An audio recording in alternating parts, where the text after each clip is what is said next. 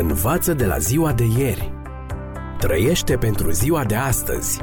Speră pentru ziua de mâine. Ascultă emisiunea Timpul Speranței și vei căpăta speranță în ziua de mâine.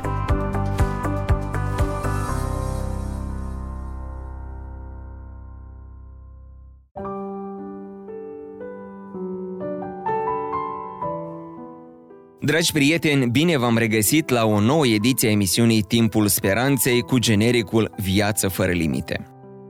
Vă spuneam data trecută că ideea vieții extraterestre și că o parte a Universului să o influențeze pe o alta nu este atât de exagerată. Din potrivă, această idee are argumente din domeniul fizicii.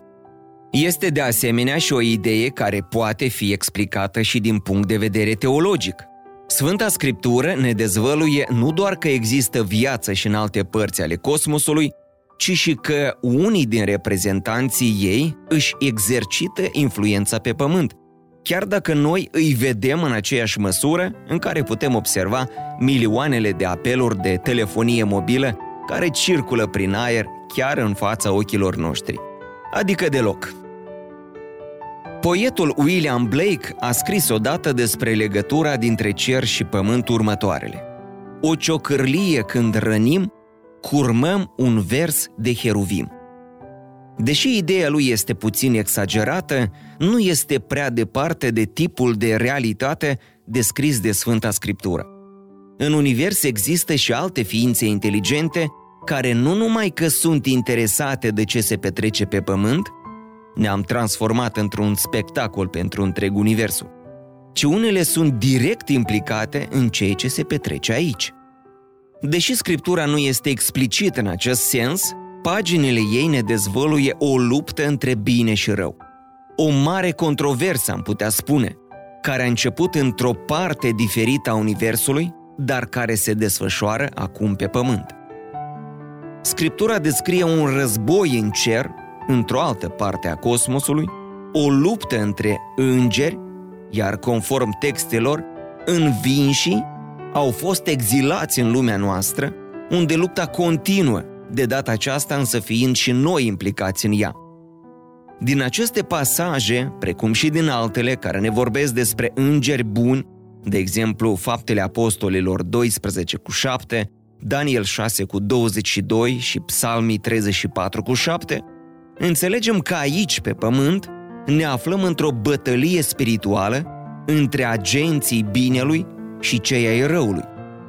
Faptul că noi putem vedea nu demonstrează câtuși de puțin că ei nu există, ori că acest conflict nu este real, după cum nici faptul că radiațiile electromagnetice sunt invizibile nu înseamnă că ele nu sunt reale. Însă, stimați prieteni, vă rog puțină seriozitate. Cu siguranță că mulți oameni, în special cei din Occidentul secularizat, dar și din țara noastră, iau rapid în derâdere idee de îngeri, demoni sau ființe supranaturale. Dar asta nu-i face să nu existe, ci arată doar cât de mulți oameni sunt puternic influențați de viziunea raționalist-științifică asupra lumii, care limitează realitatea doar la ceea ce poate fi explicat cu ajutorul legilor naturale și cuantificabile, idee care a luat naștere în perioada iluminismului.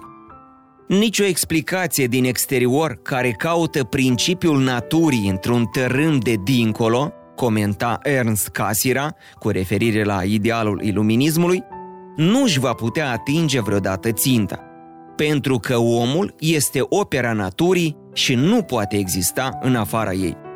Toate procesele naturii, inclusiv cele pe care le numim în mod obișnuit intelectuale, întreaga ordine fizică și morală a lucrurilor se pot reduce la materie și mișcare, putând fi pe deplin explicate prin prisma acestor două concepte, spunea Casira. Doar materia și mișcare explică totul? Și dacă într-adevăr este așa, atunci Domnule Casira, dragostea, curajul, onoarea, pasiunea, frumusețea și arta nu sunt decât materie și mișcare? Atom și molecule? Nimic mai mult? Suntem doar niște sisteme doar niște procese fizice care se supun unor legi pur fizice? Ecuații în carne și oase? Ființe a căror întreagă existență poate fi redusă doar la formule matematice, asemenea mișcării stelelor? Din păcate, observa filozoful Michael Polanyi, obiectivele ideale ale științei sunt absurde. Biologia actuală are la bază presupunerea că procesele vieții pot fi explicate cu ajutorul fizicii și al chimiei. Și desigur, fizica și chimia trebuie să fie reprezentate în ultimă instanță în termenii forțelor care acționează între particulele atomice. Așadar, orice formă de viață, orice ființă umană și orice operă a omului, inclusiv sonetele lui Shakespeare și critica rațiunii pure a lui Kant, trebuie să fie reprezentate în modul acesta. Idealul științei rămâne de a înlocui întreaga cunoaștere umană cu o completă cunoaștere a unor atomi aflați în mișcare. Dar, stimați prieteni, totuși există o viziune mai amplă asupra realității. Sfânta Scriptură ne oferă însă o perspectivă mai largă, una neîncorsetată de limitele înguste ale științei și de viziunea ei atomistă asupra existenței. Scriptura nu neagă aceste procese fizice. Din potrivă, primul capitol al Genezei descrie luna, soarele și stelele nu ca divinități sau zei, cum erau ele percepute de popoarele păgâne ale acelor timpuri, ci ca obiecte fizice, inanimate, supuse legilor naturii. Scriptura nu face însă un lucru. Nu limitează realitatea la aceste legi naturale fundamentale. În schimb, ea arată spre o divinitate care este mai mare și mai presus de natură. Și din nou, o viziune pur naturalistă asupra întregii creații nu este logică. După cum am subliniat deja, trebuie să existe ceva din exteriorul naturii, mai presus și mai mare ca ea, ceva din care cumva aceasta să ia ființă. Tot astfel cum o pictură trebuie să fie creată de ceva din exteriorul ei, de ceva mai presus și mai mare ca ea. Mona Lisa nu a existat în pensula lui Leonardo da Vinci, după cum nici romanul Crimă și Pedeapsă nu a zăcut ascuns în penița lui Fyodor Dostoevski. Biblia face trimitere la niște ființe conștiente, care există pe tărâmuri nelimitate de viziunea noastră științifică și raționalistă asupra lumii fizice. Viziune care, întreagăt fie spus, se află într-o permanentă schimbare.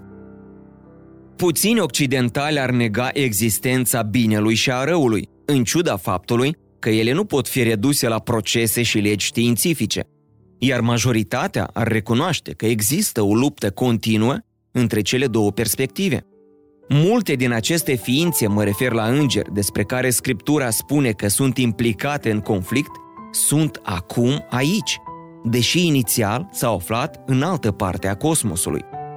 Unele sunt prietenoase, altele ostile, dar toate sunt implicate în această luptă colosală dintre bine și rău. Luptă care a început într-un loc diferit din univers, dar care se desfășoară acum printre, în și prin noi. Și deși nu percepem în mod direct aceste ființe, recunoaștem în mod clar rezultatele intervențiilor aici, tot astfel cum nu putem vedea undele radio, dar suntem martorii efectelor lor, cum se întâmplă de fiecare dată când folosim telefonul mobil, televizorul sau conexiunea wireless la internet. Iar în continuare, stimați prieteni, apare în mod firesc o întrebare.